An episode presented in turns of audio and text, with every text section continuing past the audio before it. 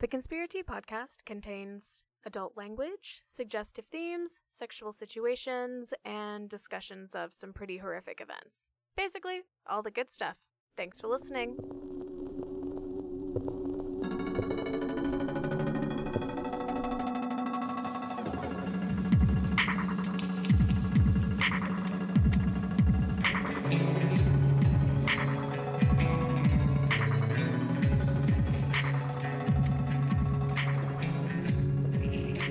Kept locked up by the temple leaders to make it difficult for anyone to leave the country along the premises. Jewelry, social security checks. A trunk was filled with performed today on the body of the founder of the People's Temple, Jim Jones. His sons, who were simply going to sleep. Some had pillows beneath their heads. Some died alone, separated by families until the end. With Babies were fed the lethal potion with it. It's believed each lived about five minutes after swallowing a mixture of cyanide and a flavor through custody by the Guyana police. Another arrest was made today of a member of the People's Temple, the man identified only as Tim Carter. The specific charges not immediately announced.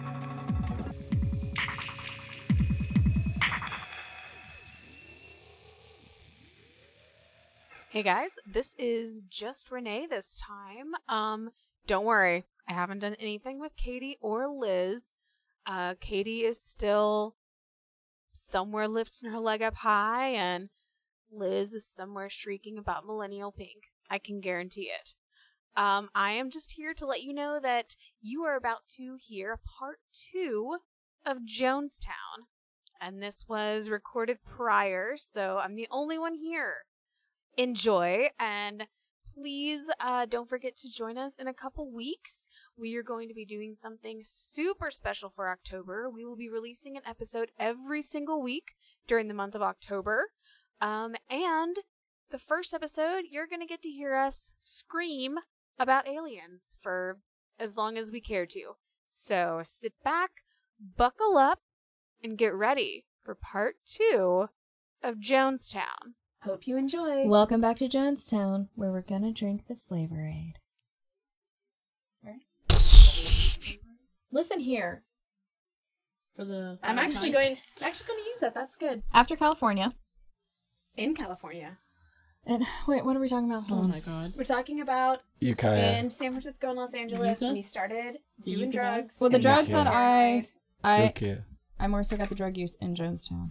Oh, so if okay, you so if you have more of that, start off with that, and then I'll get to Jonestown. Oh, I was just gonna say. Um, hold on. Let me scroll. Scroll. Gotta do a little scroll. Scroll. I can Scroll. just do a quick paragraph Screw, about screw. California. yes, go for it. Okay. Do that while I'm scrolling. Okay, so once he got to San Francisco, is when he really started to gain attraction, the popularity, like we were talking about earlier. That's where all the people of color were that he realized he could prey upon and be like evil Sith Bernie Sanders. Like, oh yes, the socialism, like it's great. Strike me down, and I will become more powerful than you could I ever am imagine. your socialist god. And Bernie then- Sanders is not Jim Jones. I said the Sith, Sith Bernie version. Sanders. Oh, I you know. like Yes. Star Wars too. You know. No, I do. I have two.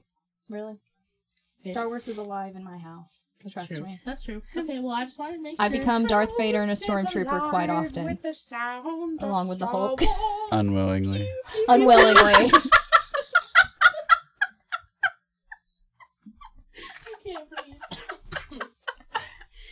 Okay, Sith Anyways. Bernie Sanders. So yeah, that's where he really got like the majority of his traction. Mhm. Um, he carried favor with the public officials, the media. He would go to them and write to them and tell them ahead of time what he was gonna do. Like, I'm gonna be at this spot. I'm gonna be doing this great thing. Basically, like kissing babies, cutting Yes. ribbons, like popping champagne on boats, the whole thing. And he would let them know when, like, what he was gonna be doing. Um, he was donating a lot of money to numerous charitable causes. He delivered votes to various politicians at election time. Like, he was really just like in there. including Harvey Milk. He Yes. worked with Harvey Milk when he was in uh, the legislative office. Yeah, Right. and um, Moscone. hmm? He, he helped uh, get the mayor of San Francisco elected. It was, Yeah. um, bunch of political Moscone. He figures. delivered Damn, Jim half Jones, his why did you have to be such a crazy motherfucker? Right? So crazy. It's such a weird dichotomy because he did so many good things and helped so many good people, but then in the end, his ego just got the best of him. Yeah, it was pretty crazy. So, The People's Temple ran social and medical programs for the needy, including a dining hall, a rehab center, and free legal counsel. Mm-hmm. Which is just like we keep saying over and over. It's like, why are you so great? And also the Yes. worst. Like literally entire apartment buildings in San Francisco and Los Angeles were dedicated to accommodating um, people who were members of the People's Temple. Um, most of them who were senior citizens. So it was just like a continuation of the nursing homes they had done in Indiana, except now it was a free service, which was Mhm. especially beneficial because most of their members were senior citizens. right. That's how you keep them. There you go. Hmm. That's how you get all their money, all their social security, Yes, their kids, but and like, that's it. you're f- in in their minds you're furthering the sense of community like we are all in this together and we all help each other and All in this together. It was not that pretty. What's No. happening here? Um, but anywho, his message of social equality and racial justice attracted a diverse group of followers, including idealistic young people, wealthy old people, and Mhm. anyone in between who wanted to do something meaningful with their lives. yes It was around this time that New West magazine covered them and estimated their members to be around 20,000. although that was probably like pretty high Yeah. i think Oh yeah. But I mean, hello, that's a Yeah. lot. I Yeah. mean, The New West article was also the one that like kind of like was that the one that was supposed to be like an eight part thing and they only It did was- the first four? it ended up being like an expose. it was the one that was like um or it was either that one or one after that they were like reasons why Jim Jones should be should be investigated. hmm oh yeah. Yeah, it ended up being like a And that's kind of what freaked him out and he was like, oh yeah, We got to leave we- the United States. we have not talked at all about the weird fucking beatings that they would do. to. Oh, okay. Because like, if you were acting, if you weren't acting socialist enough, if you had the audacity to like go see a movie, or or have like, sex. or demonstrate your wealth, then you were like beaten. Yeah. Can we talk about the pedophile real quick? Yeah, go ahead. Do you have that in your notes? No.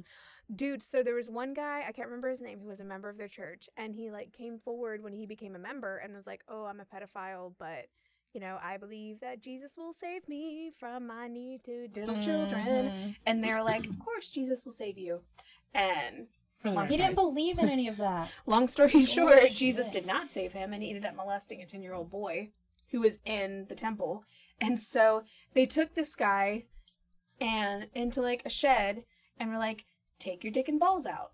Oh And- yeah. yeah, he's Yes. yes, I forgot And- about this. and they did. And one of the members of People's Temple beat his dick and balls with a rubber hose until they And were he still went to. Jonestown though. He still Uh, went to. Jonestown. He still Jonestown. got to go to Jonestown. Yeah. They still He let him had stay. to He go to had to- Jonestown. He had He's to like, use yes, a beat my catheter. dick some more. He had to use a catheter for weeks because his dick was so mangled. How do you explain? Who, who was it? Were one of the nurses the ones that? That's some kinky shit. I mean, But like, how do you explain that? It's just like, oh, I slammed my dick in the door eighty-five times. But that's what I'm saying. I don't think he went to the hospital. He did go to the hospital did because he he? got a catheter. But there were Yeah, no, nurses he- in the temple, remember? Because they had nurses in Jonestown. They had nurses. But I And they don't Well, this is think- lawyers. I before don't think No, no, no. I know this was together at that before point. Jonestown. Yeah, But he had all of this in in close proximity. A mini even in society California, within maybe because he didn't want to go to the outside world. Well, yeah. So as soon as um Snort approved. That New West magazine came out, the article, um, like we mentioned, that's when the negative reports really began to emerge, and people that had like either left People's Temple or had Mhm. like observed or talked to their family or whatever, um, stuff started to come out, and it shit got real wild. So but at the same time, like there were their membership also skyrocketed well, yeah, because 'cause, uh, hello, can we talk about MAGA people? attention. well, Like- Yeah. Any publicity is good and like publicity. people who just read the headline and are like preacher miraculous healings and they don't read like all the bullshit about it the fine so they're like of like obliterating people's penises and like Yes. women. I mean, he and- deserved Well, and he really jumped out. on that opportunity to make money too, because he knew the looming uh, inevitable of being kicked out of California or having to flee. Mm-hmm. So he was selling Which is very Michelle. uh, picture. He would interrupt his sermon to sell pictures of himself for two to five dollars a piece, and uh, in a a single lot. service, Like, he would raise two to three thousand dollars in a a single picture?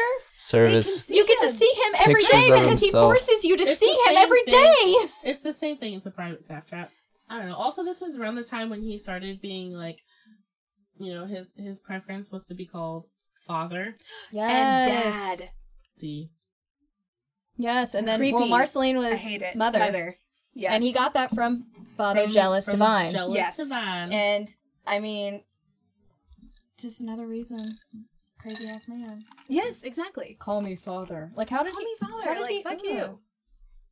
But it, I'm not. I mean, that's kind him of a. Christian yeah, it's also thing, like a it's way a To, like, it, it's a family thing. It's like a family. But he did thing. not. But the whole Christian thing, he didn't was believe a in pastor. any of it. Yeah, well, he, but, he, borrowed his also stuff from everyone. No, I know sold he did. he would relish and pick and choose what he wanted Yeah. to He was use just very from, against. from different ideologies. Yes, he was being. Did you guys read about the one lady? I think her name was Patty, which reminded Yes. me of Big Patty Yes. from Charles Manson's family. But like Patty, who had him, who was totally in love with him, but he was not attracted to her. So he was like, instead of us having sex, you'll be in charge of my fuck schedule. Yes, like you will keep track. How fucked up. You will schedule when I will sleep with these women. secretary. Yes. Ooh, I like that. I wonder if she masturbated every time he was going into a room to have Why sex didn't she with put another herself woman. in rotation? Why know, didn't she I just sneak in between them? She's like, "Hey, Mr. Jones, hold on." Because like it's Yes. Why didn't she pull a Leah and Rachel on him?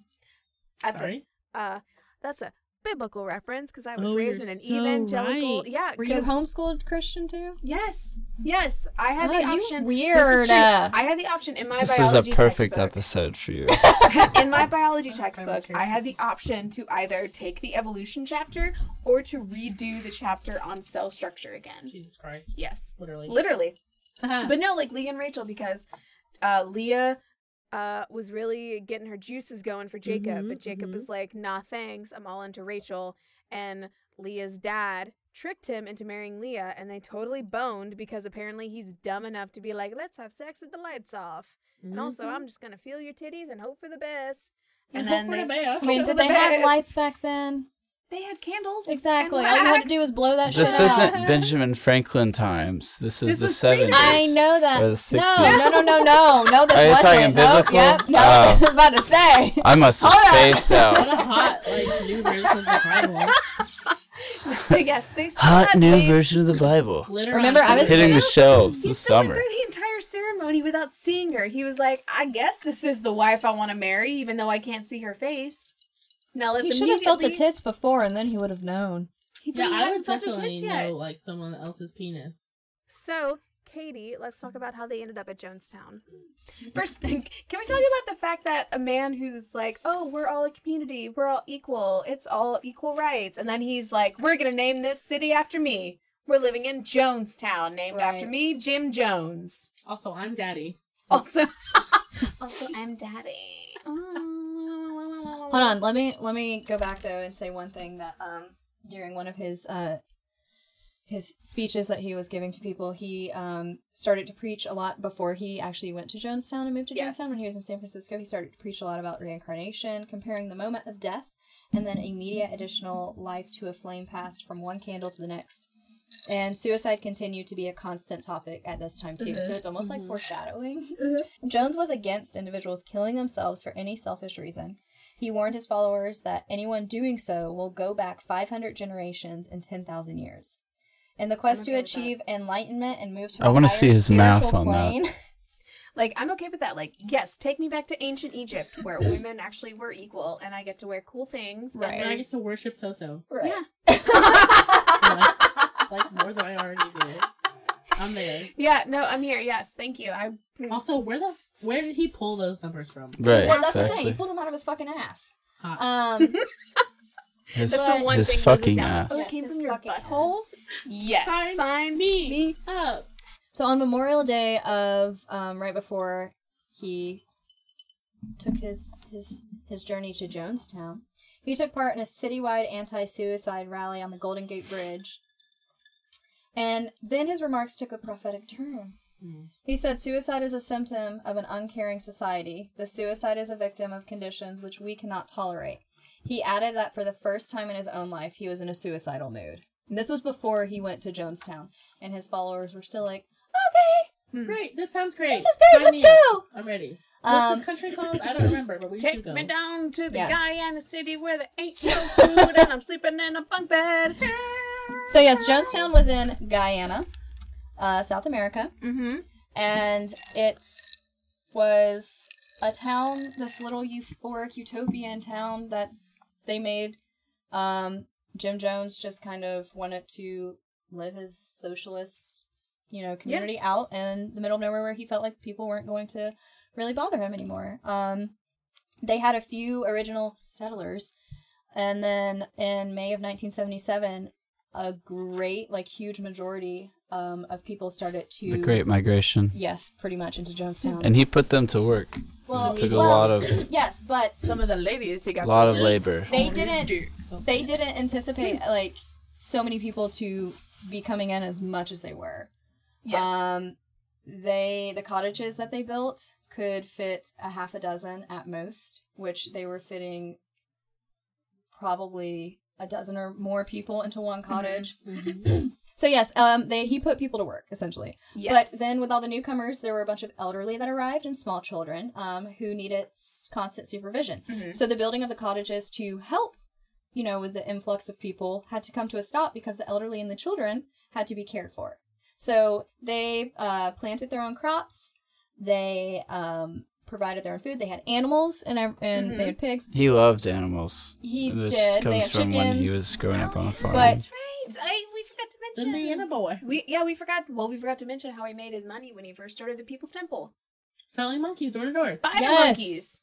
Gotta come at you like a spider monkey. Is that how mm. he? Is that how he would do it? I would assume that's Spider. what Betty in Indiana sounds like. Not, No. not, no. That's, that's actually not true.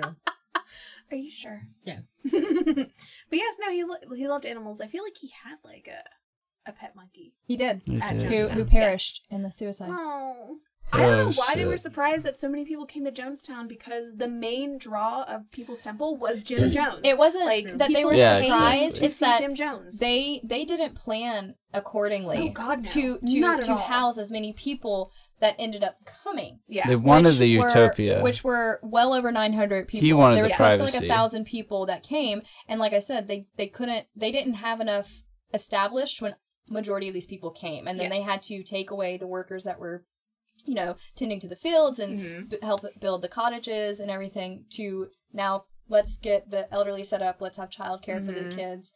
We have to take care of these people. Um, another thing that the newcomers did not really understand was they were in the jungle. Um, in his sermons, Jones promised a tropical paradise, and instead they found a rough and tumble camp in the middle of the jungle, um, which was something that none of them expected either. They were really envisioning this just like utopian, like beautiful place Mhm. with exotic animals. well, life is and work, exotic, you so know, that's on Well, them to believe. they believe this man too, who Yeah. talks out of his fucking ass. Yeah. Um, one of the followers, so at this time, Laura Johnston Kohl recalls, um, she says, "I quickly came to love Jonestown. The spirit there was tremendous, and then Jim Jones arrived, and everything changed because basically before he arrived, it was a beautiful place. It was a very uh, loving place, and Jim arrives and brings his drug-induced self and basically just fucks the entire thing up and changes the whole Yes. atmosphere Yep. of the entire place. Because by this time he was 100% like into Quaaludes, into amphetamines. He's wearing sun dark sunglasses all the time. Like that's when it's like they'll look for him. Because Yeah. before he just looked like a normal preacher, but as he gets more into Quaaludes, as he gets more into amphetamines, dark glasses come on so people can't see what's wrong with him. So like He basically came in and charged and was like, um, like head head on was just like, I'm in charge of something astonishing. So Jones wanted every follower crammed into the settlement immediately. Like he did not care that it was not appropriately yeah. set up. He thought that through his inspiration, they could quickly create a self-sustaining utopia, one that set a much more immediate socialist example for the world, and simultaneously served as Jones's reminder to all of his enemies that despite his retreat from San Francisco, they had failed to bring him down. yes. Mm-hmm. Even because though- he couldn't admit defeat. Mm-hmm. Literally. He can't ever admit that he and is drugs wrong. helped with that. Yeah. He was like, Oh, this is yeah. exactly Fed what the I've been planning delusion. the entire time. And like while they were in Jonestown, he because he was getting older at this time, obviously. And um Yeah, he was Well, in his guess he- forties. yeah, I guess I'm not older older, but still he would He was in his mid forties. he would like oh god, I'm like a decade away from that. It's so fucking weird to think of. No, Prepare you're not. You're a the witch. You look great. You're gonna look great forever. Um but he would there would be no chairs when he would speak, which is really fucked up considering how many elderly people were a part of this congregation. Basically, like he had a sofa he could sit on, and then he would just like stand at the pulpit and talk for hours and hours and hours. And pee in a fucking bucket. Pee in a bucket. Yeah, Disgusting. He, um, he it took- was just control. That's the thing. He took control of everything. No task was assigned, no crop planted, no tool purchased without Jones's approval. Those wanting to be in romantic relationships had to apply for permission first, and even if they received it, they had to endure a probationary period before officially becoming a couple, and breakups also had to be something that had to be permission based. Yeah. Like, Yeah. you couldn't just break up or leave your significant other without going to him and saying, "Hey, this isn't working out." Yeah. and he had to basically be like, "Okay, well, um, I need to, I need to find out why." Or, Yeah. I need to, I need to watch y'all to see what's happening. Like, dude, what the fuck? He's basically like an overprotective father. Um, I don't think he ever. He definitely would like go to men and be like, "God told me that I needed to have sex with your wife." oh yeah, he was very convincing, and like the men would be like, "Okay, Mm-hmm. Yeah, I'll just sit in a corner and cry." This feels great. What have we learned here today? Well, I think Fun noodles work. it's to everyone involved. um, I I kind of well, I love but don't love that at this point most members of his like actual family, if if they didn't outright hate him, they were starting to like, uh, like not so really dissent, resent. resent him and like openly like, uh, disagree with him. Mhm. Like, Just like shit on him. Oh yeah, yeah, yeah, yeah. Mhm. Like um, when, because Steven and Jim Jr. were off at a basketball tournament. during the unfortunate event. Right. And one of the things they said, um, I think it was Jim Jr. said he liked about it is for the first time he was around people who also had negative things to say about the temple, and it wasn't something he was used to because he was living in his dad's bubble. So it's like he has this perspective that he doesn't necessarily agree with, and then he's meeting all these other people and talking to them and realizing, oh, other people feel this way too. Of course, then he gets the call from his dad with like, Right, you know, and, and, they are were told like to come totally, back, but they refused to. Yeah, they were totally not on board with it, and but he was basically like, "Well, everybody," because they were in Georgetown, I think, Mhm. and they were, he was like, "Well, people in Georgetown are also going to follow my orders, and they're gonna they're gonna end their lives essentially too," because that did end up happening with a woman and her kids. Thank God they formed that basketball team and Yes. that they were gone. Their lives were spared because of it. And uh, Jim Jr. said that after that event, he could not play basketball for years. I'm not It- surprised. It ruined it for him. It was until he had a son, and his son wanted him to like teach him how to play basketball that he was able to kind of do it again. In Jonestown, Jim was still, like we said, we're collecting people's social security checks. Um, they totaled about forty thousand dollars per month. They were vital to the Jonestown budget because, once again, just like in Brazil, they had a very hard time making money in Jonestown. The workers Yes. would make toys out of wood and send them back to San Francisco to sell. They sold their belongings and stuff um, to make money. They sold clothing, they sold jewelry, a lot of things. Like when new settlers arrived, uh, Jonestown greeters rummaged through their belongings, took their passports, took their jewelry, took anything that they thought would make money and send it back so that they could have some money. But in 1977, the San Francisco post office stopped forwarding the checks to Guyana um, because they found out kind of what was happening and that the social security checks weren't going to the people who they should have been going to. They were just being used. And the FCC formally charged Temple Ham radio operation operators in the United States and Guyana with breaking rules involving use of bandwidth. And then Jones started to become very um, paranoid again Mm-hmm. with them listening in on his conversations about um, the amount of guns he was getting sent to Guyana, by the way, because he was like, we have to prepare for an attack. But the thing is, is I feel like even with like all the guns they were getting, they only had like 38, and none of them were like. They still had enough that, that it was being watched. Yes. And so he, in turn, instead of calling them guns on the radio, was calling them Bibles because it wouldn't look bad for him to be saying, hey, we need more Bibles sent out here. yes. And so that was just one way that he kind of got around Yeah, there were a lot doing of a lot. there were uh, the late 70s was when more media reports came out that kind of painted Jonestown in a negative light and we're talking about some of the shit that was happening there where people like they weren't able to provide enough food, enough housing and you know, really prepping for, you know, a a negative inevitable. I mean, the food situation was was was really Yes. really bad. And they also talked about the fact that you could you could leave but you couldn't leave. Like Mhm. You you're free to go. you're free to go, but one, Jim Jones is going to make her like a living hell if you try to go, and also so much of your life is tied up in this cult that it's it's almost impossible for you to leave. Well, he had one woman who wanted to leave, and she ended up having to uh, sign a paper and write a note stating that when she was leaving, that basically making this fabricated lie that she attempted to kill somebody or harm someone, and that if she ever did said anything wrong about Jones or the temple, that Yeah. he would release this letter and she would be charged with That's the crime insane. that she did not even commit, but she wanted to leave so bad she did not care. Yeah, well, I mean, at that point, why wouldn't you? Like, you were led to believe that this was going to be this wonderful, not, I guess, like socialist utopia where you can live out all of these ideals and like positives this guy's been preaching about for years.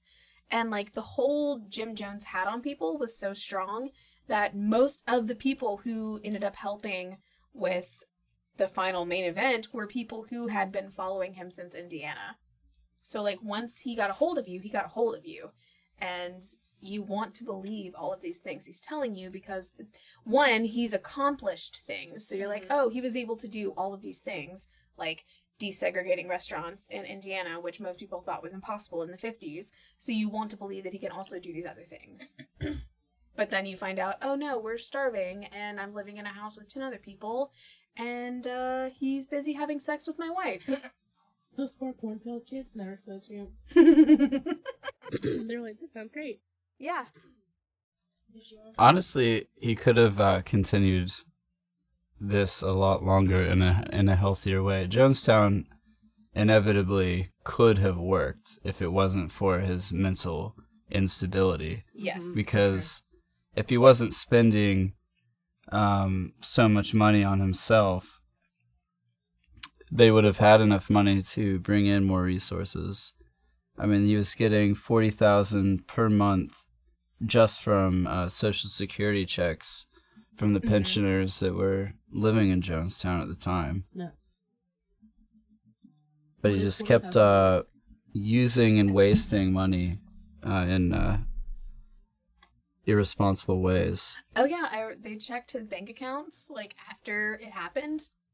He had ten million Yeah, dollars stashed yeah. away. And his sons knew about that. Yeah. His sons were like, he had all this money because he was getting all this money from everybody else. Mhm. Yet he he couldn't feed the people of Jonestown. No. He didn't want to. And everybody wanted meat. Yes, which was a very rare thing. And So he tried to he would try to sprinkle it in there because if he uh if he had a, a hefty serving of uh, chicken or pork per plate for all of the uh, Jonestown settlers, it cost about two thousand dollars each each night. and they wanted the meat because they worked so they worked such I'm sorry, I couldn't hear you. So hard.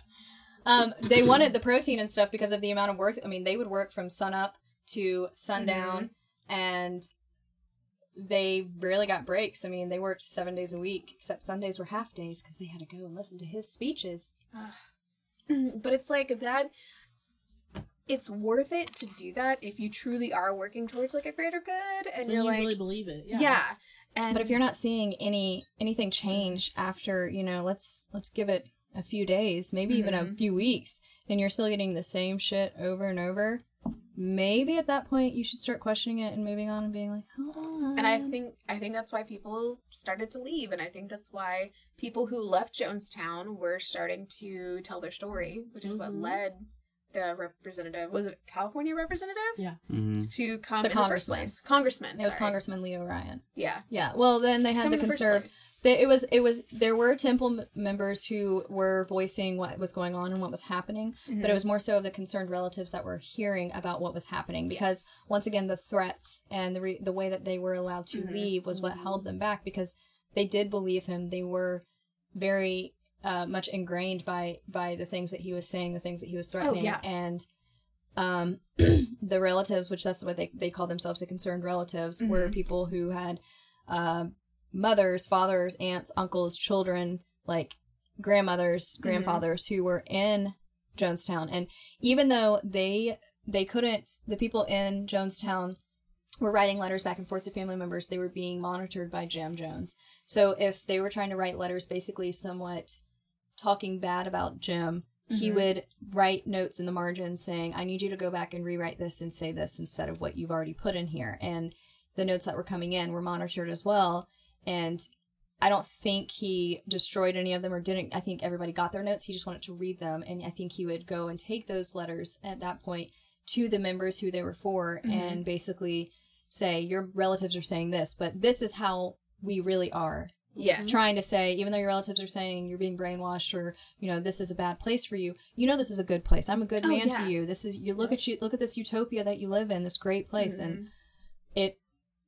I mean, to those people, that probably was a lot. Like Yes. there was a lot of like back and forth going on, And he had been reading mail for a while, like probably since California, because Yeah. he realized that that was a way he could one control people, Mhm. and two Get in their heads. get in their heads. And like I remember a story of this one woman who she was kind of iffy about joining join uh joining the People's Temple, and she was like writing letters about it, and he would read her letters. And then come and talk to her about her concerns. And so she saw it as a, like, oh, this man must be a godly man because he already knows what my concerns are. This was in in San reality, Francisco, yeah, he was just So like like, because he didn't leave. Jonestown much once he got there. Once he was Yes. in Jonestown, he stayed in Jonestown because this he was, was, like before, terrified. because he found out that by reading their letters, he could find out what they were thinking, what they were saying, get inside their heads, and make it easier to manipulate them. Because if you're like, oh, I'm worried about da da da da, he can come and talk to you and be like, God told me you were worried about da da da da da. Mm-hmm. Even though I don't believe in God, they never prayed. No, because he didn't believe in God. It's that would be one thing I feel like they should all question because they were high in their in, in their beliefs, yes, and so the fact that you never pray Mhm. at any serv- service would be probably the the number one thing of why aren't red we? flag. Yeah, why aren't Yeah. we praying to Jesus, Mhm. to God, to help heal us, Yeah, to help literally. us? well, Why isn't God providing us with more food and more shelter? Mm-hmm. well, Jim More Jones toilet could heal paper? himself. and that's why Jim Jones could heal himself, and that's why you follow him But because that's how powerful he is. That By was the one- way, what was his drug of choice? amphetamines. I know, but like, Oh, what?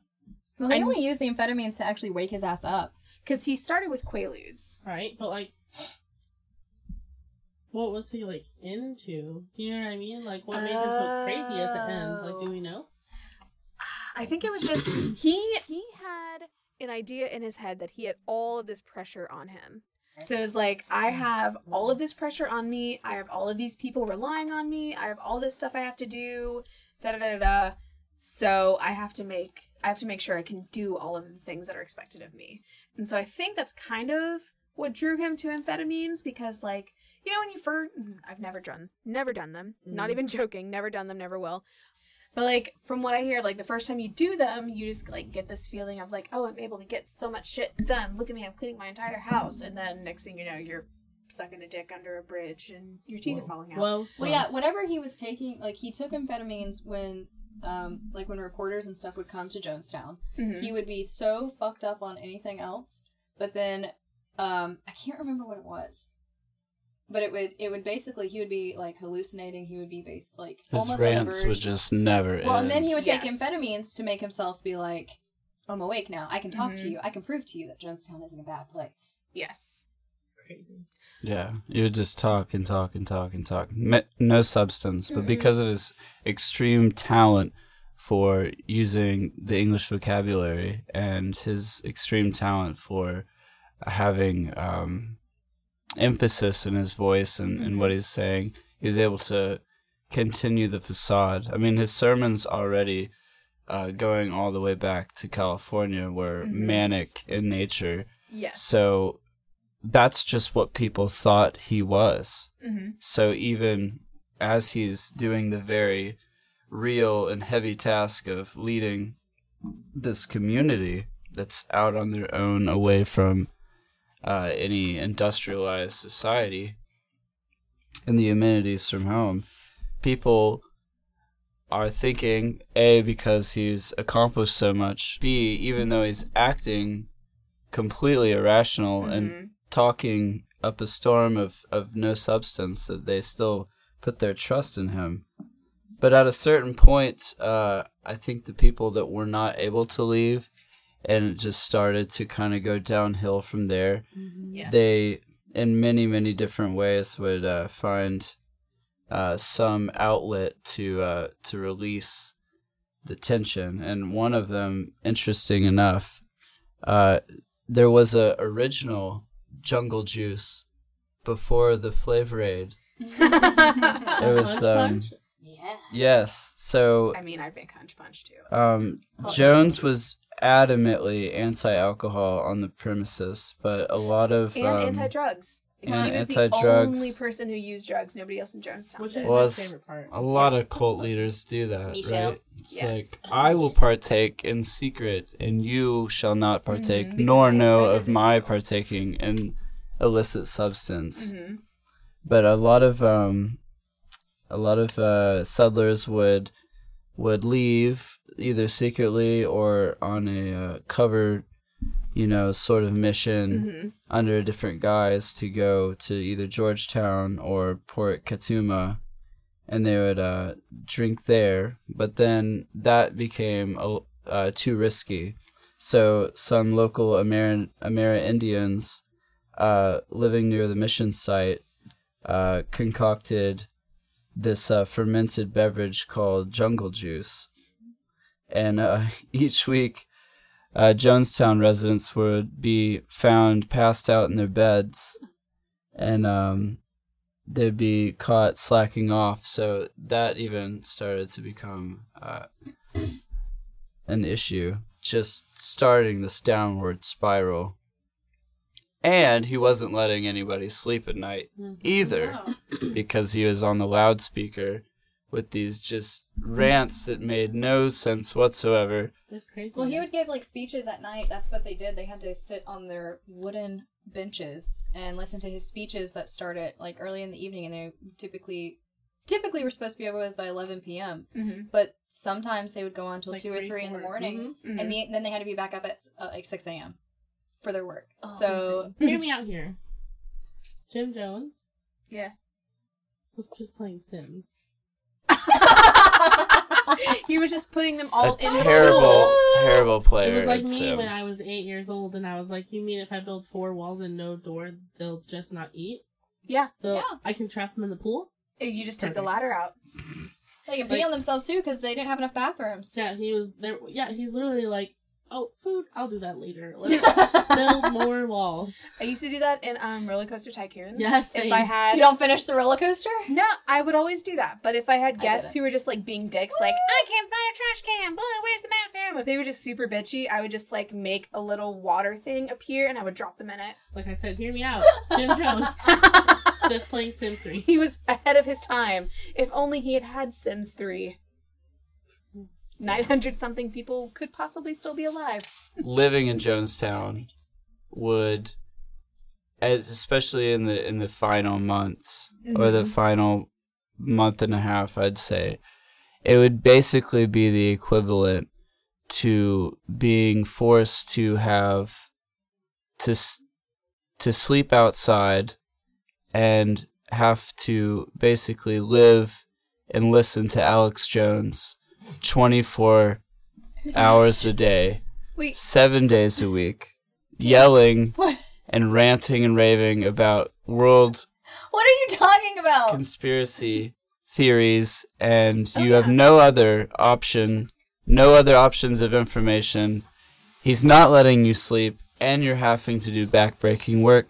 Honestly, suicide seems like an easy out at this point because it's like, and uh, and a lot of uh, you said Alex Jones. I'm sorry. yeah, I Yeah. did. yeah. I'm saying it's equivalent. It would be like listening to Alex Jones To that. talking about how the water's making the frogs. It's gay. okay. it's okay, Kate. I was just Well, like, and he thinking the whole time was like big on Christian having a conspiracies because he did truly believe that like a His paranoia was- happen, Yes. and then the surviving people would build a new version. His of narcissism was so high Mhm. that he thought that Jonestown was one of the most top priorities of the US government to come and infiltrate, Yes, he was very much like Charles Manson in that regard. Mhm. which is very Don't worry, I'll take care funny of because honestly he wasn't even it took a congressman that wasn't even well known to be the only one of the government that was truly even caring. Because Yes. other people question Leo Ryan as to what was the even purpose or point of going and visiting. Mhm. I wish he would have listened.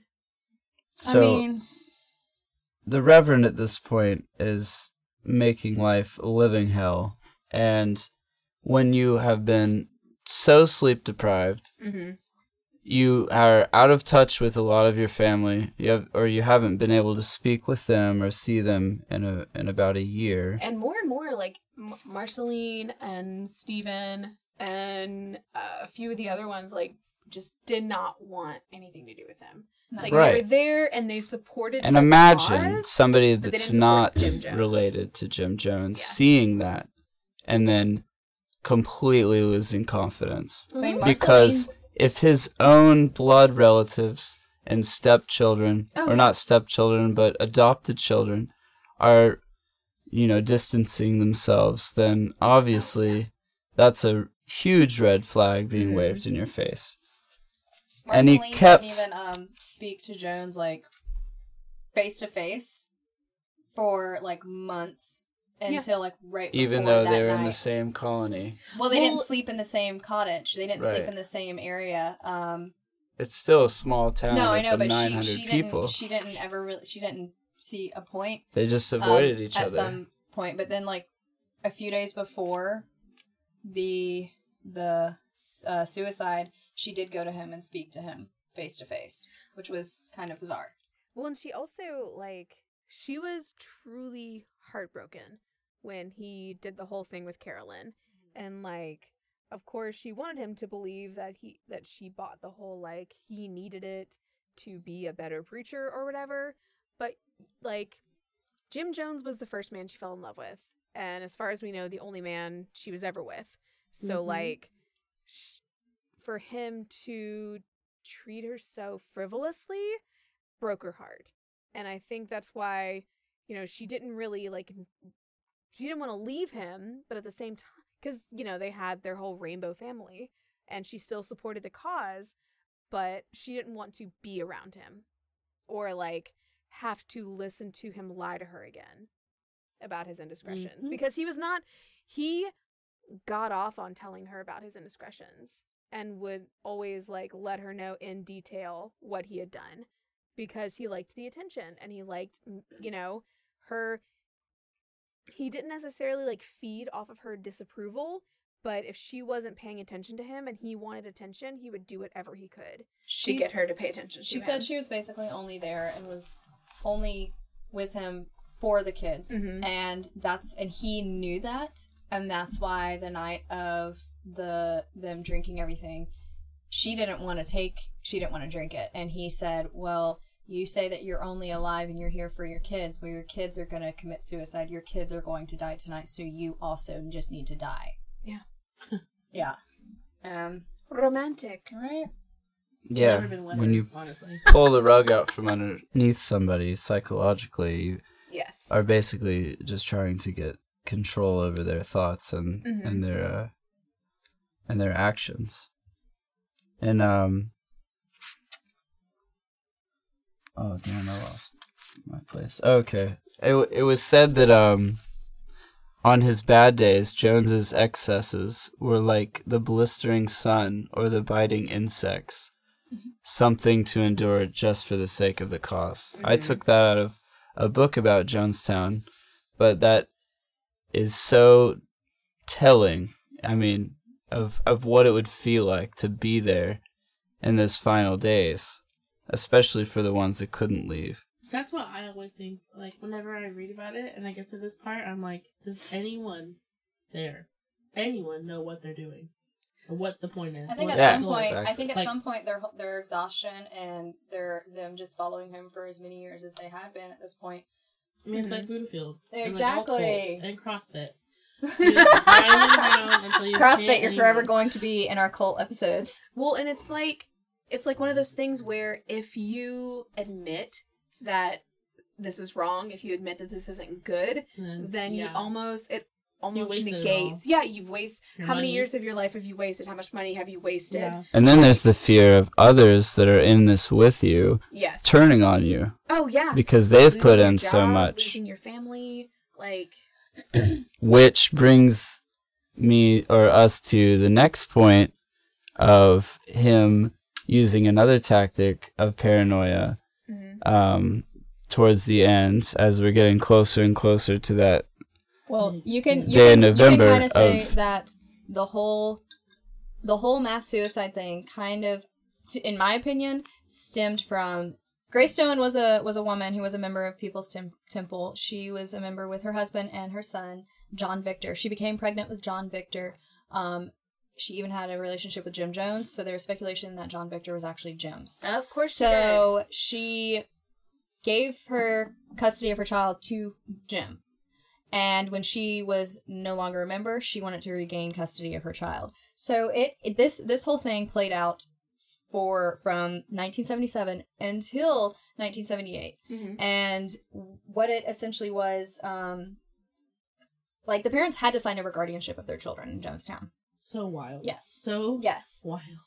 Um, and so she started this whole custody battle with the United States, and then that even went into the Guyana government Yes. and courts. Um, Jim was told to report to the United States court system with the child in September of 1978. Hold, please. Hold, hold, hold. No, it was 1977. Yeah.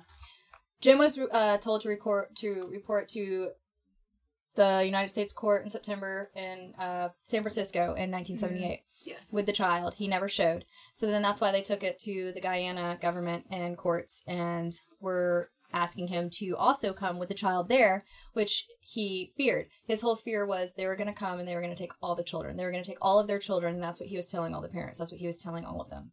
But you have to think like so that's that was- fits in with the paranoia part. It it definitely does because then also that ties into when Leo Ryan came with um all of the news people. He came with Mhm. concerned relatives. He came he came with um so many extra people that Jim was not expecting it. And his fear, and that's another big thing that he kept saying that night was they're coming to take your children, they're gonna take your children. But I think that was like a fear of like he's like, oh, when people come, they're going to realize that what that me having control of your children is bullshit. Yeah. Like I'm going to lose control over this when people realize that I'm not really allowed to do this. So I I he the way he spun it was of course like they're going to take your kids away, but in reality it was like they're yeah, going they to give your kids back Well, to his you. par- his paranoia um, then turned to panic, and that's when Of he started planning out the the mass suicide Mhm. of everything. And he even um, one night woke everybody up, told them they're coming, they're coming, they're coming. Uh, s- stand here, drink drink this, drink the drink. Like they're gonna get you, they're gonna get you. Um, and he had this. It was like theatrical almost. And they was, can't have control over your your death. We must be the ones that fall down uh, on our own. Yeah, on our he, own uh, he free planned this whole thing out, and the reason that he did it was because he wanted to see if his followers would actually do what he said. Mm-hmm. If his followers would, if he could trust his followers to do it. And there were people, even though they didn't know this was a mock suicide, Yes. they were like, "Well, I don't want to drink it," and he was like, "Well, you have to, or you know, you're gonna, I, you're gonna get killed by our men, or they're gonna kill you. They're gonna take your children. They're gonna kill you. They're gonna do horrible things to your children." Like, he really used their children as as the scapegoat of like, "Hey, do what I'm telling you to do. And he would even- drink." like." He would even have children tell him that their parents were talking behind his back about wanting to escape or, uh, you know, So- dissenting against him, which is just crazy bizarre. we would also hold suicide drills like all the time. Yeah. Like he would just be meeting with people and then be like, "Here, drink this," and when they would drink it, he would be like, "That's poison," and he would see how they would react to it, and then he would be like, "Just kidding, it's not poison, but I wanted to It's see." like a psychotic high that he was after. exactly. It's literally like the world's most severe case of paranoia. Like this Mhm. is why you don't do drugs, kids. Jonestown. yeah, yeah, because you know it leads you from doing good things to thinking that everyone is out to get you and freaking out when people want to leave for good reason. So before um the mass suicide, um, happened, Jones asked everyone to write essays on the topic what I would do if this were the last White Night, which White Night was something that happened to them Mhm. um, months before, um, where basically Jones planned out another assassination attempt on himself, where he said they were out to get him, and um, he convinced all, a lot of his followers to have their guns ready and to basically like be ready for the ambush, and that actually scared his followers who like they were watching all these people like with guns and they were like freaking out and they didn't trust even some of the other followers because of this I mean, that's fair because they're fucking scary. Right. And it's scary to see these armed guards who are completely under his control. And if he tells these people to kill you, they will kill you. So it's not even like these armed guards are not there to protect. the And he's a loose cannon. To protect him. Right. Yeah. So some of the responses from this essay that he asked them to uh, write, some of them would suggest it would be better to die fighting, taking as many of the enemy with them as possible. One woman wrote that she was willing to take poison, but only after putting the children to sleep. This would be hard for me because I don't like to face the fact of killing my own child. Like, Oh, putting to sleep is like a euphemism. hmm yes, like these people are like, I'll, I'll, I'll kill myself, but I'm guess I got to kill my children first. It's like a plane flight. Like, make sure to give your child Yeah. poison before applying the poison to yourself. I hate you. I'm sorry. Oh, here's Don't something that's how really am. funny. Funny, funny fact in the middle. Is it like funny with like asterisks or like really funny? This is like, I'm sorry, this is such a dark th- topic, but Um, um.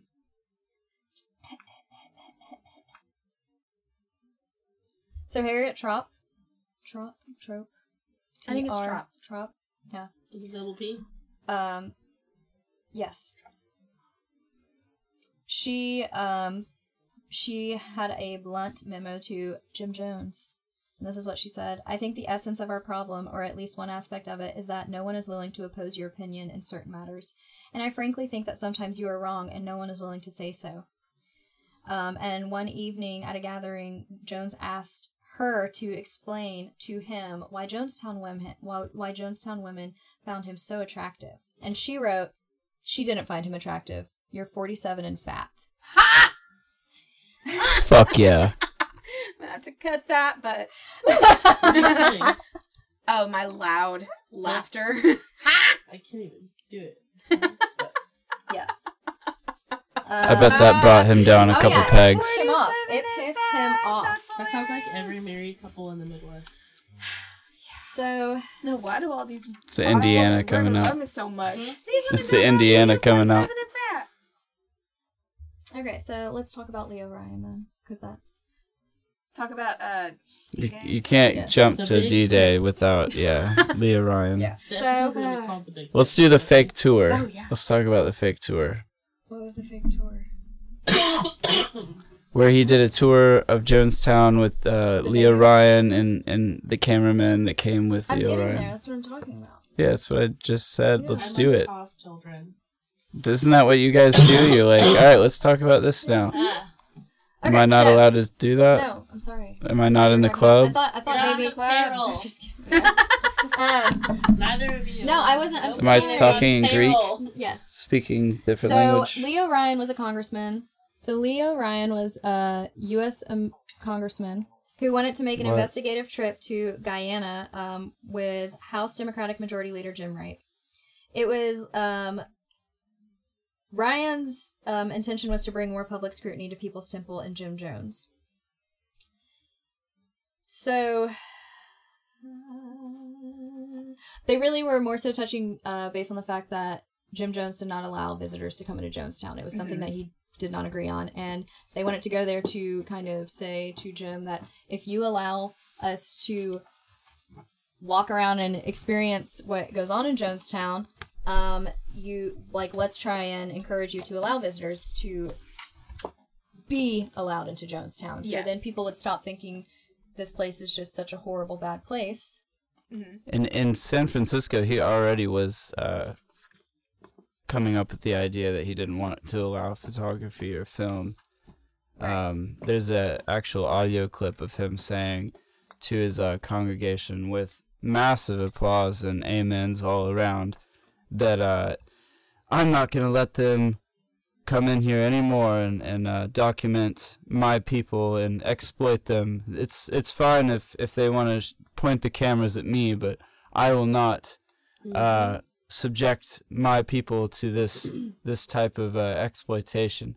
But in reality, what he's Hey, look at thinking is he's like, yeah, he's stroking his own ego simultaneously whilst uh, wanting to protect the wrongs and um, immoral things that are happening within his uh, congregation. So on November 14th, Leo Ryan flew to Guyana. He brought with him staff members Jack Speier and James Schollaert. Um, he brought nine members of the Sounds media. an SGD. uh, reporter Tim Reiterman, photographer Greg Robinson of the San Francisco Examiner, Ron Javers of the San Francisco Chronicle, producer Bob Flick, cameraman Bob Brown, sound technician Steve Sung, and reporter Don Harris of NBC. And the Washington Post, Charles Cross, and Gordon Lindsay of the National Enquirer. Yeah, I definitely Obviously, the most credible source. thought. I, I definitely thought Jim Jones thought it was just gonna be like Leo Ryan and maybe a couple of like. It's a, an entourage. He there. Yeah. also brought the concerned relatives, two of which being Tim and Grace Stoen, who Mm. were the father and mother of John Victor. Howard and Beverly Oliver, Stephen Katsaris and his son Anthony, Sherwin Harris, the former husband of Sharon Amos and the father of Leanne Harris, the oldest of her children, Nadine Houston and her daughter Carol Houston Boyd, former Gang of Eight members Jim Cobb, Mickey Touchette, and Wayne Patilet, and Claire Boquette. And though she had no relatives in Jonestown, Bonnie Burnham Burnham was also along. She was just curious. So She all of these Bo Burnham? people arrived in Guyana to um, make their way into Jonestown. um, and it was it, I don't think we really like talked about it much, but it's really interesting that the Guyanese is that how you would say it? Mhm. Yes. Guyanese government was so much on Jones Jones's side. Like they did not want Leo Ryan to come because they were afraid that they were basically just going to print and broadcast something that was going to make them also look bad for allowing this place to be built when it wasn't as beautiful and great as it was seemed to be to them. Yeah, it's crazy what pride will do. Mm-hmm. And one thing that uh, Leo Ryan noticed when he was at the Lamaha Gardens um, was that there was no religious picture on the wall. There was no one saying prayers. Did not hear anyone mention God. And that kind of um, someone in the temple kind of got wind of that and told that to Jones, and Jones was freaking out that he would take that back and basically lose his tax exempt status as a church. Oh yeah. yes. And yeah. he did love that money. So Jim was very um, adamant about not really wanting Ryan there, and especially with all those reporters. Mm-hmm. But Marceline was like, "We should show them how um, how proud we are that we built this place. Like, don't be so afraid to show them this place." But Jones knew the real intention of it, and he knew that it wasn't as great as a place. Yeah. So he kind of realized how he had fucked up. I, I think that, and I think that's typical of Marceline is that she's trying to make the best of what is Yeah. probably a bad situation, and she's like, "Get yourself together, get your act together." Like, they're here to see what we've done. Let's hmm. show them what we've done, and like, there are good things here we can show them. You know. So they flew in, and Marceline actually greeted them. Um, Leo Ryan wanted to talk with Jim Jones, and after almost 90 minutes, Jones appeared wearing his usual dark glasses. Of course. Ryan explained that the best way to stop controversy about Jonestown as a possible prison camp was to let everyone back at Port Kaituma in, which he, um, Jones did not want as many people as he as Ryan was bringing to come. So Yes. he was saying, "Hey, if you let these people in, everybody else in the outside world will not think that this place is so bad." Mhm. And Jim actually did agree. So they had to send back a plane to get the rest of the people.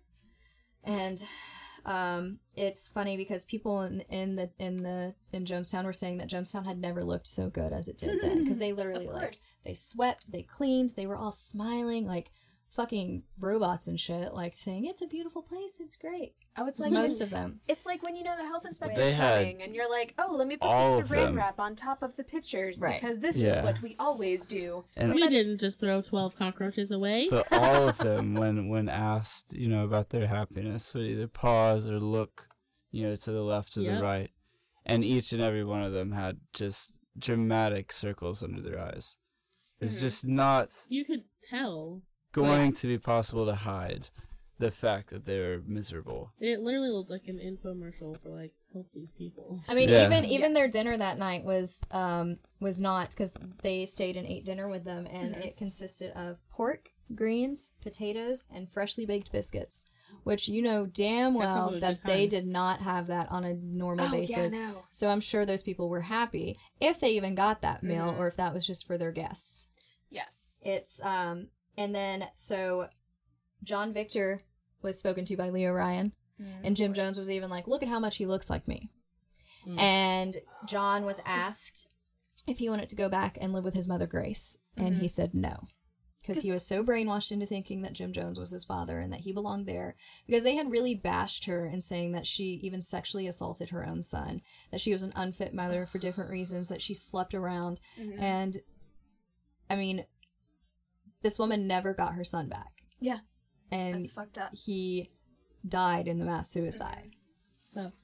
And I think it was um it, it was like before they were leaving or like as they were on their way out, he actually received a note from one of the temple Yes, members where they were like, "Please help us. This is all a facade. Please It was help. yeah, it was it was from Vernon Mhm. Gosney and Monica Bagby, and it said, "Please help us get out of Jonestown." The man that you just mentioned, he had uh, slipped it into his uh, the fold of his arm, Mhm. but it fell, and then he grabbed it and acted like he had. He said, "Hey, you dropped something." Oh. here. And it didn't matter because this young boy, about uh, 10 or 11 years old, was like, he just passed a note. Yeah, he so passed Jones, a note. Jones ended up finding out about it, and he didn't know who it was. He didn't know who wrote the note, but and he also didn't know who had the note. But he knew that that was basically going to stir trouble, Yes. and that's where the entire thing. Kind and that's how much on the fritz and electric the air was there. Mm-hmm. Is that for a young boy to immediately just jump on that opportunity to be yelling out and pointing a finger about a note, that shows how much Jones had instilled Mm-hmm. this air of paranoia throughout every single person that lived there. So Leo Ryan and his people were still like trying to help these people get out. And when they started trying to help these people, more people were like, "Yes, please help us get out of Jonestown. Oh yeah, help and us he ended escape." up he ended up having I think so he ended up not even just those people. Leo Ryan was um, leaving with quite a few people as he was leaving Jonestown. He had gotten a lot of people in. Jim Jones was not happy about that at all. And even earlier in that morning of November 18th, 1978, nine settlers slipped out of Jonestown and into the jungle.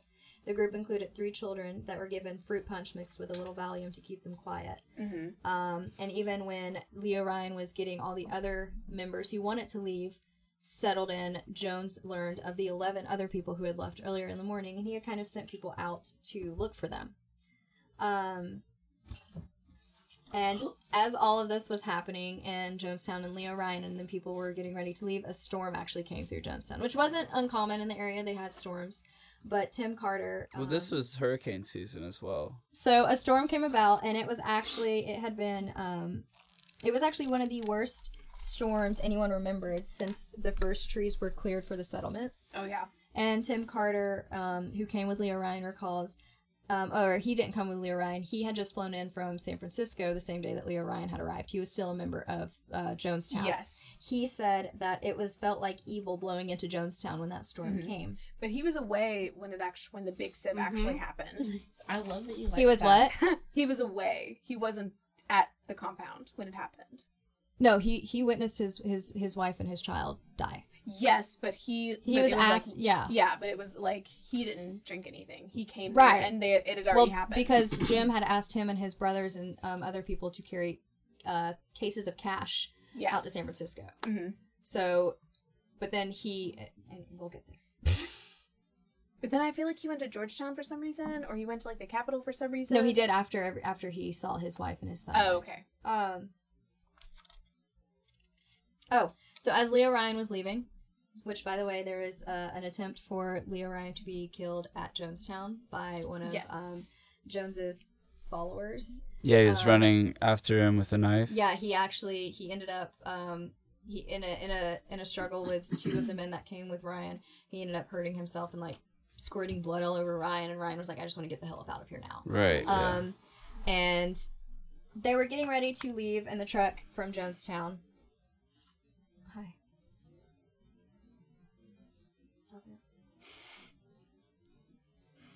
I'm Um, as they were leaving, uh, Jones was whispering with some of the followers, and one of the followers that um, decided he wanted to leave too was Larry Layton. Now, um, the departing settlers were immediately suspicious when Layton jumped in and was like, "I want to leave," because he was very devoted to Jones and he would never leave him. So at that point, they kind of felt like he was um, doing an assassination attempt of Leo Ryan. So jo- Jones watched as the truck drove away, and he um, muttered, "I've never seen Jonestown so peaceful." A few minutes later, he said, "I think Larry Layton is going to do something. He's very loyal to me." So at that point, hold please. That sounds like such a Donald Trump thing to say. Oh yeah, I think I he's, think he's, he's, gonna do something. He's very loyal to me. he's very loyal to me. Great I- person. I have no idea what it is, and I'm not going to take responsibility for it. But but I I'm have pretty sinking sure he's gonna do something. death has arrived.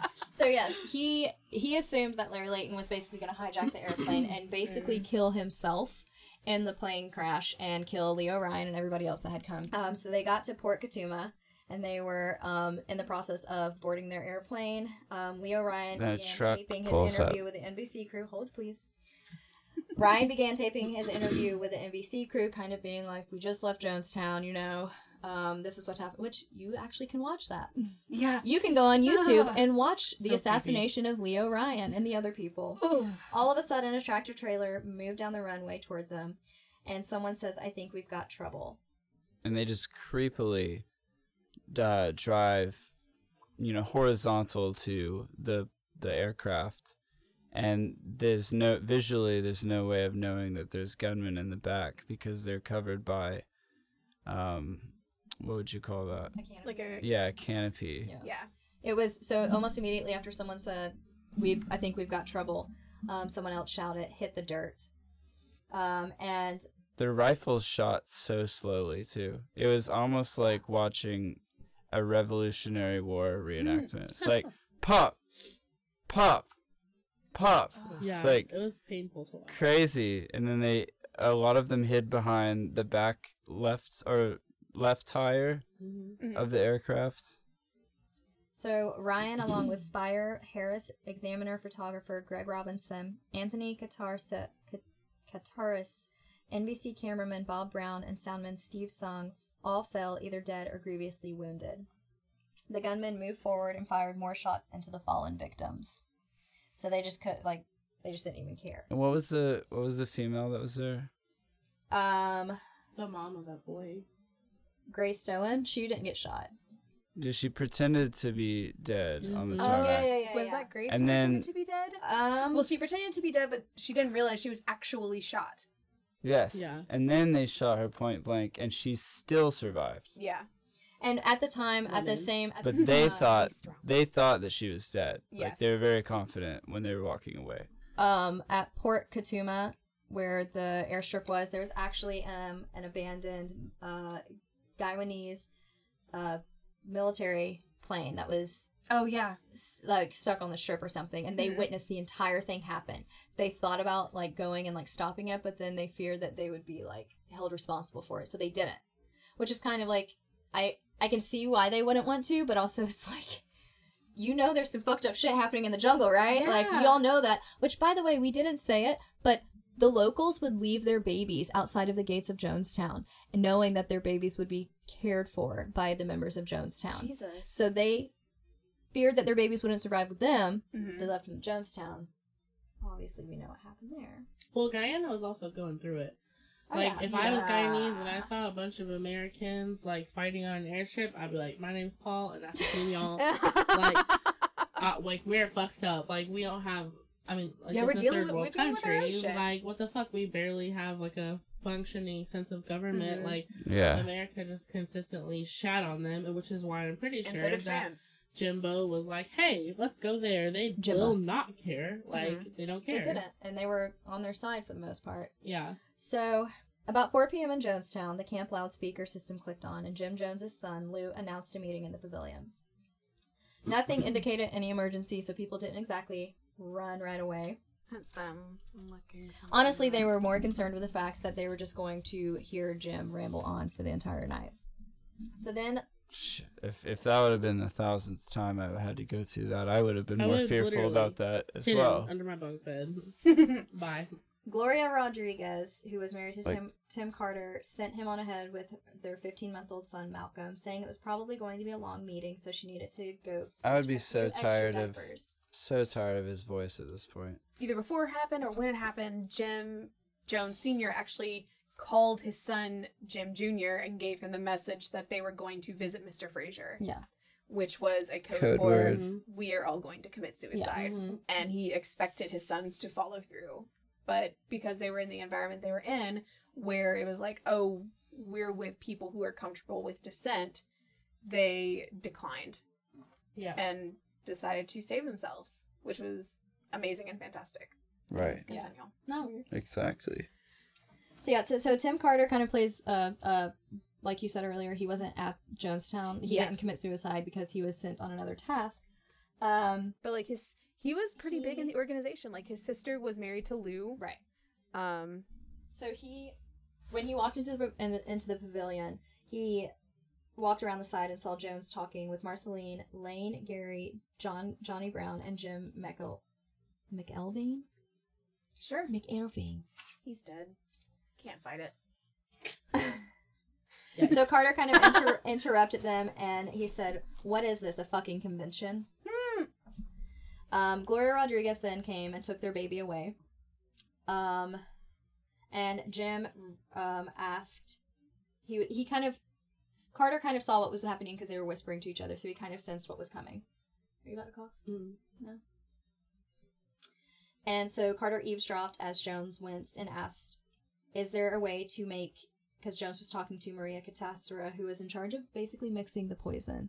And they had actually had some human guinea pigs drink the poison before they actually used it on everyone else. Like What? days before. Yes. Yes. And those people died, obviously. Yes, but they did it in secret so nobody knew. Wow, where'd they Um, hide the bodies? Just throw them in the jungle? I'm not- I don't know. Turtle soup. But Oh That's a that, mystery maybe that was in the and book of itself. Carter ended up hearing you.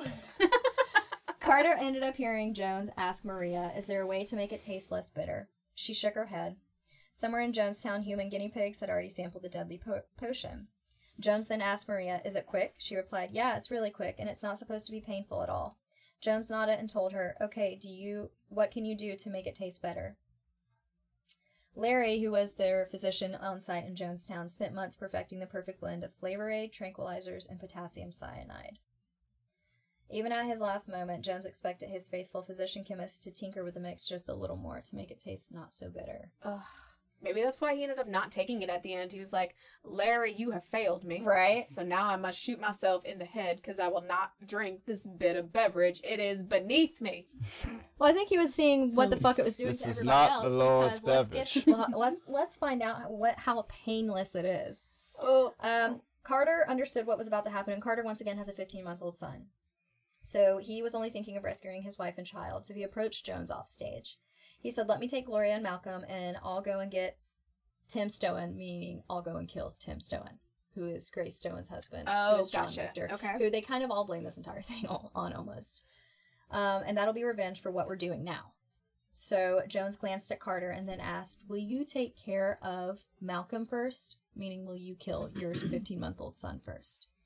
And he then said, Let me think about what you just asked me. Not Carter did not ask Jim that. Jim told Carter, I'm going to think about like letting you take your wife and your son out of this and not have to kill themselves. Um, with that, then Jim finally went on stage and kind of got the whole shebang going. So then, Which you can listen to on YouTube. yes, you can listen it's to the creepy. awfulness on It's YouTube. so. The People's Temple tape recorded almost all of Jones' sermons and addresses at meetings, including this one, his last one. He began the meeting with, How very much I've tried to give you a good life. Basically, and kind of encouraging them to do what they could. Um, but yeah, so Tim Carter and his brothers were um, were asked to, like I said, carry like huge cases of cash out back to uh, to uh, Georgetown to Which San Francisco. I just don't understand that. If Jim Jones is going to be uh, dead anyways. Why was he trying to protect the money? Well, because he's still there were still churches in San Francisco Yeah, and Los that's what he wanted to get it and in. Indiana. So like, he He still wanted to keep the money in in the church. yeah he still wanted the People's Temple to continue on. He just did not want to go back to California and say, "Oh, Jonestown was a failure. Let's figure out what we do next." Which, by the way, we to- never talked about. They actually had an, an, an uh, another plan to leave Jonestown and go to Russia. Russia. Um, and that was like something that all the followers at this point were like, "Well, can't we just can can we just go to and you can hear that in his last speech. He has a a uh, devout follower of of his. She's speaking out and saying, "Well, hey, uh, what happened to this?" And he said he just keeps uh, blowing it off and saying, "Oh, there's no point. Uh, at this point, we we've lost uh, all hope. They're coming for us. It's too late. Mhm. Uh, just just go with uh, with dignity." and, and and basically trying to say that her um by brushing her off in her commentary or suggestion of like hey you know this isn't the final solution. Hmm he's uh basically telling her just you know you need to keep your dignity and just go with this. Yeah, because it's like using dignity against her which is so like, we have to low and keep our dignity rather narcissistic. than being taken. And also like we were we were born in the wrong time. This isn't the time for us. Mhm. the best thing we can do is leave this planet and hope for a better reincarnation hope to be born and again in a better time I mean, that's his, ready for us. his last speech just like really lets you know he was just he was just ready to die. Oh yeah because So- like with all that money they could have easily like Sean said earlier they could have easily kept going for a long time. They potentially could still be active today. They had 10 million dollars. They could have easily taken And everything and everyone and gotten established. And they were already exporting goods. Right so they had a small economy going on. He was just ready to fucking go. Hmm So yes, so so the gunman who ended up shooting Leo Ryan came running back to the pavilion, shouting, "We killed the congressman! We got the congressman!" And so Jim Jones made the final announcement. It's all over. The congressman has been murdered, and so he was telling them that they were going to come for them. They were going to come kill them. Um. So Jim Jones then asked the nurse to come on stage. The nurses brought bundles of filled syringes. It was the time Jones wanted. The infants, toddlers, and older children Mm. had to go 1st Mhm. it's simple, it's simple. He promised the parents. Just please get it before it's too late. The Guy- Guyana Defense Force will be here. I tell you, get moving. Some parents didn't move fast enough, though. So he warned them that if they didn't kill their children, the GDF, the Guyana Defense Force, was going Mhm. to torture their children, essentially. and this is where you can hear Marceline in the background like crying out Yeah. like trying Yeah. to get him to stop He was saying, as Maria was saying, that it's a painless death. Mhm. Um, cyanide is not. no is not painless No. at all. The last minutes of a cyanide death are brutal, marked by convulsions, a desperate gasping for air, a rising bloody froth of vomit, and sal- sal- saliva saliva. I was about to say salvia, and I was stopping oh, myself and like, Take not salvia. Saliva, and finally a blessed release into unconsciousness. yes As the nurses used syringes to squirt poison into the mouths of the first few infants, many parents hurting their children forward hesitated, particularly when the babies began foaming at the mouth and convulsing. And like Sean said, or Renee said, or whoever said, you can hear the baby screaming in the background of the tape, and it is heartbreaking. yeah it really is Tim Carter was about to reach Jones's side. Just before he did, he saw Nurse Sharon Cobb squirting poison into his 15 month old son's mouth. Mm. Gloria was standing right there next to him. She was going to go next. I saw that and I felt guilty that I wasn't saving them. On that last day, it felt like walking through mental quicksand. I believe all of us were a little bit drugged ahead of time by um, basically a tranquilizer that was put into their cheese sandwiches that they had. And when Carter was asked later why he didn't charge off the stage and simply knock over the poison vat, he replied, There was no vat out there yet, only the syringes. So all of these kids are being forced in their mouths this poison that is not painless, and they're feeling No. so much. And they're screaming and they're crying because they're in pain. and their parents are holding them And their parents are watching this. holding them. And as they're watching their children die, they are personally losing the will to live. Because then after the kids are dead, then it's like, well, your children are dead. If you don't kill yourself, then they're gonna. When they come, they're also going to arrest you for killing your children. So your Yeah. only choice now is to leave this world. Carter found Gloria and Malcolm, and Um, he held Gloria and Malcolm. The little boy was already dead. Gloria had froth on her lips. Tears streamed down her face, and she couldn't speak. Carter knelt beside Gloria, cradling her and the baby in his arms, and repeated, I love you so much, until she was gone too. That breaks my heart. I'm Yeah. sorry. He lost his sister, his sister in law, his niece, his nephew, and his wife and his son. In one fell swoop. Mm-hmm. It's it's it's I mean, all of these kids and then the for their parents to just watch not only their kids but the kids before that and still allow it to happen to be so fucking brainwashed. Oh yeah. It's just fucked up. And he's And coaching it through. He kept saying they're not crying from pain, they're crying because of the bitter taste. That was his thing. I can just, and I visualized this before many years ago when I first listened to this tape.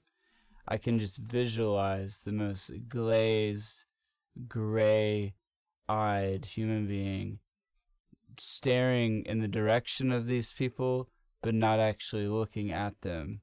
Just just a haze over his eyes Oh, yeah, as as a soulless man is coaching and half-assedly delivering a sermon too. Mhm. You can tell there's not nearly as much Yeah.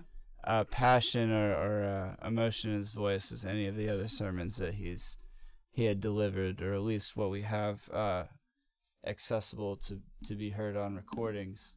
It's it's just real fucked up. I think because it's all about him. And like these people don't actually matter. What matters is His statement. yes. So That's it. Tim Carter ended That's up all. leaving his wife and his son where they were. He um, did not, he says, I did not give a fuck about anything. I kept thinking they murdered my son, but there was also a voice in my head saying, You cannot die. And I made a choice that day. I wanted to kill myself on the spot, but maybe I could tell what had really happened. So he wanted to get out.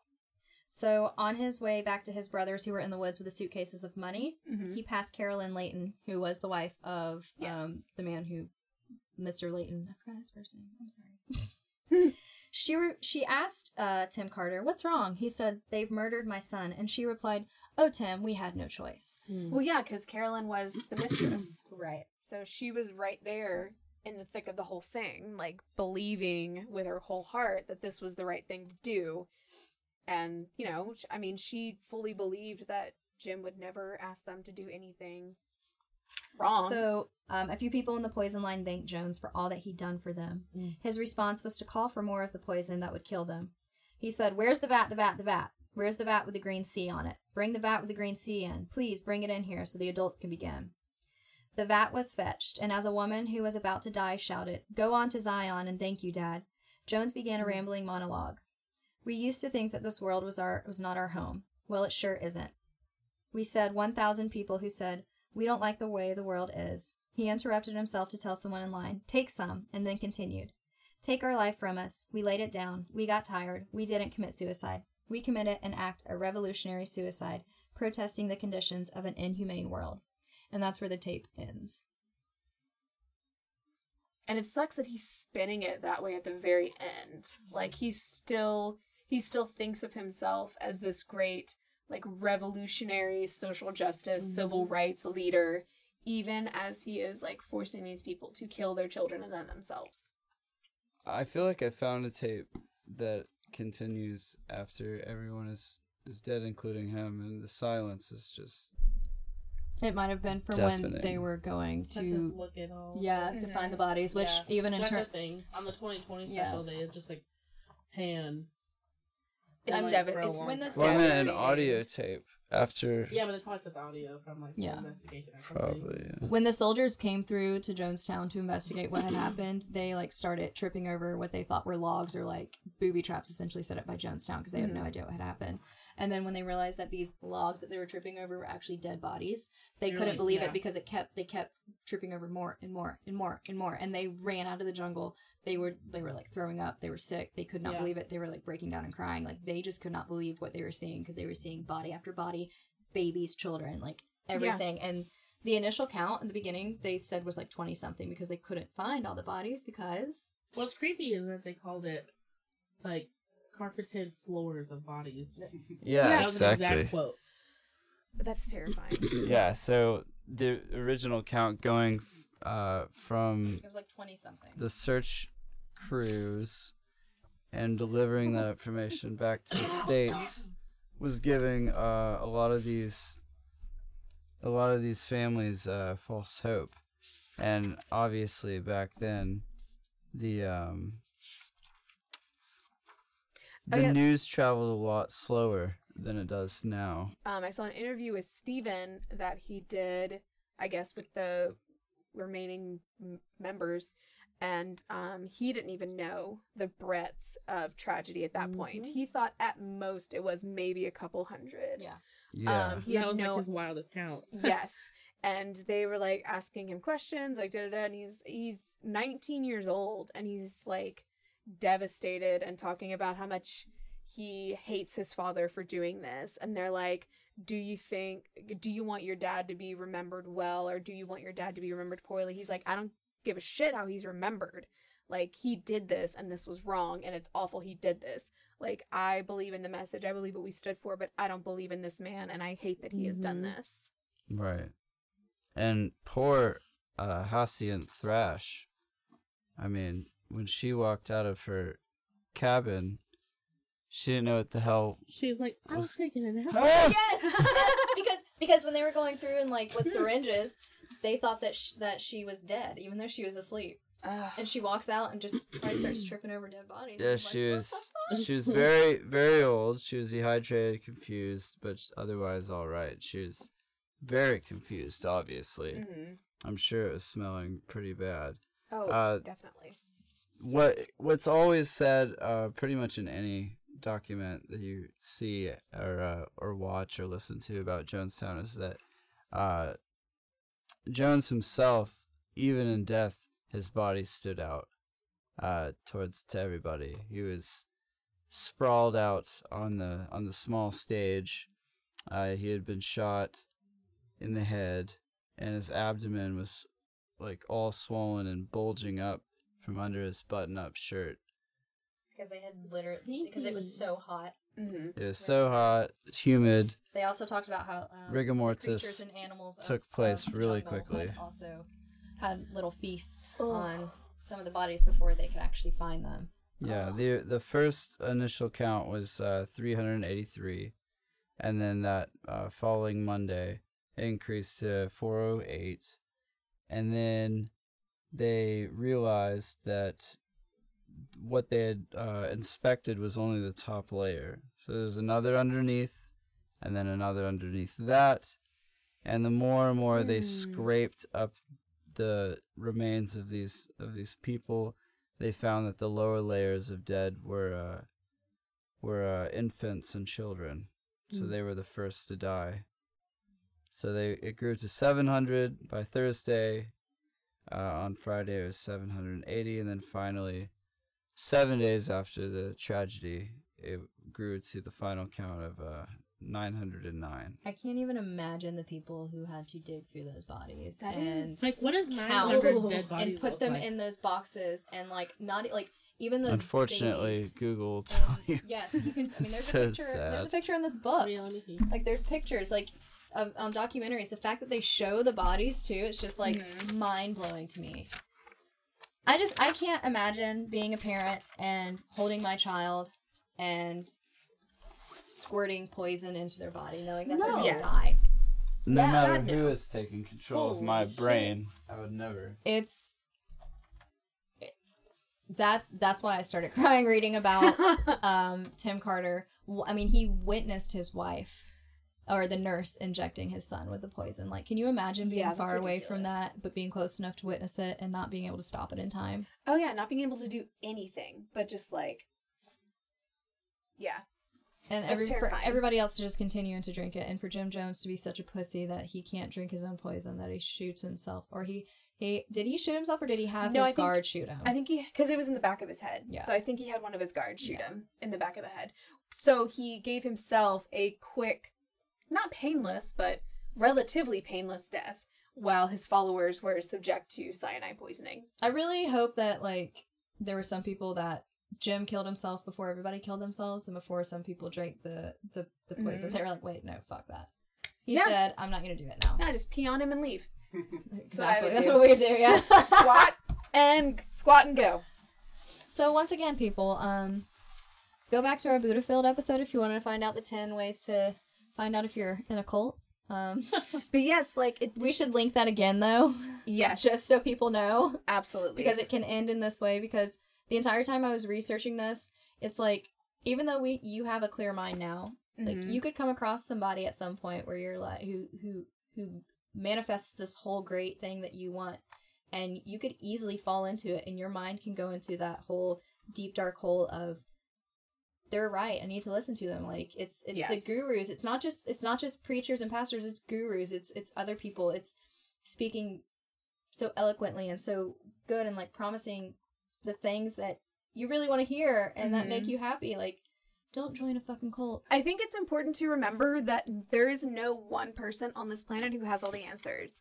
right And if you encounter people who pretend like they do or act like they have a direct line to the answers, CrossFit. president. That and CrossFit, that is like a clear line because there's no one person who has all the answers. Diversity of thought is important and it's a good thing. That's why humanity is a collective and not a one mind entity. Yeah, mm-hmm. like social justice is great.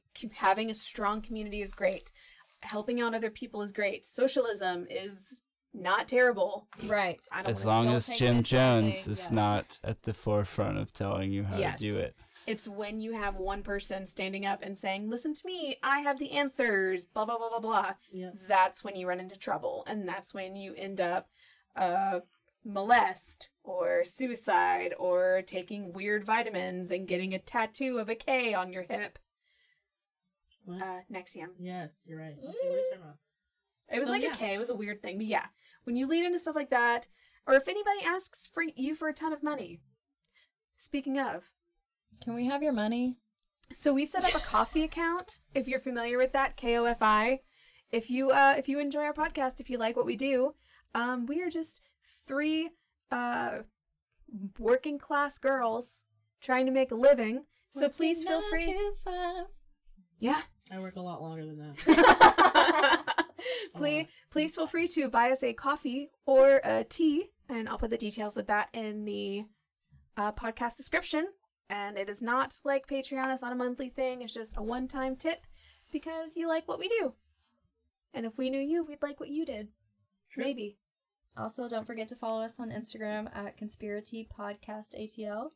Yeah, we post fun stuff. and Facebook at Conspiratea Podcast. Join in the discussion. We like talking to you. You might like talking to us. Send us any recommendations or any weird kooky shit that you want us to maybe do research on and cover. Yeah. You know, Or we're open. suggestions. Yeah, We're Compliments only. our legs are always open. that, Just Katie's. just Katie's. Our legs and DMs are always open. Just Katie's. Just My DMs though. My DMs are not always open. just my legs. Can I say Only something about husband. Jim Jones before Oh, we yeah. end? Yeah, definitely, dude. I have a theory. This is my personal theory. I like to come up with uh, like a a final answer personally for why crazy ass people do what Give they do. Give us your final thoughts and then we're gonna end. My final thought would be that Jim Jones was constantly after the ultimate high.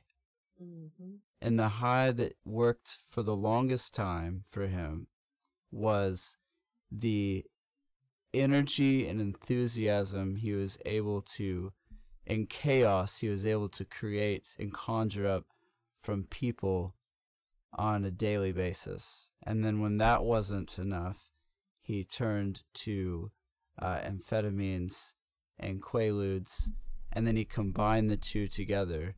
And then his delusion swirled into thinking that he could create a society, which he almost actually did Mhm. successfully.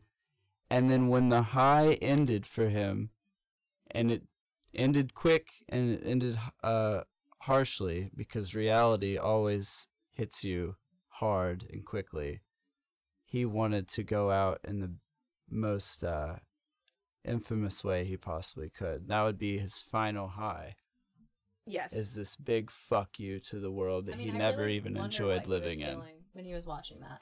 if it made him feel Oh, like I'm- that powerful. I wonder if it was the most powerful he felt the entire time. Oh, I would sure. think part of it getting these people to do exactly what you tell them to do. And he, I mean, he did. Like Jonestown was the greatest loss of Ameri- greatest loss of American civilian life until 9/11, and, Which is it's still number up. two. So Still fucked up. and incredible, not in a good way. Well, there's our secret. Conspiracy theories are our saying they're both inside favorites. Oh my god. Oh my god. Join us next time for um, our episode on 9/11. No, no, no, no. No, we are not doing an episode. I on will Oh my hurt- God! Calm down. I will hurt Inside my whole job. family. Um, Our agent of chaos is married to the original agent of chaos. we're building conspiracy theory children too. Oh my god. We show them pictures. Oh Watch You're this. building children? what are they, robots? So, thanks for listening, guys. We'll see you next time. Bye. You don't want to say bye with us? Bye. Bye. Anybody, I would like to live. Ashes to ashes, I just want to do God's will. dust to dust.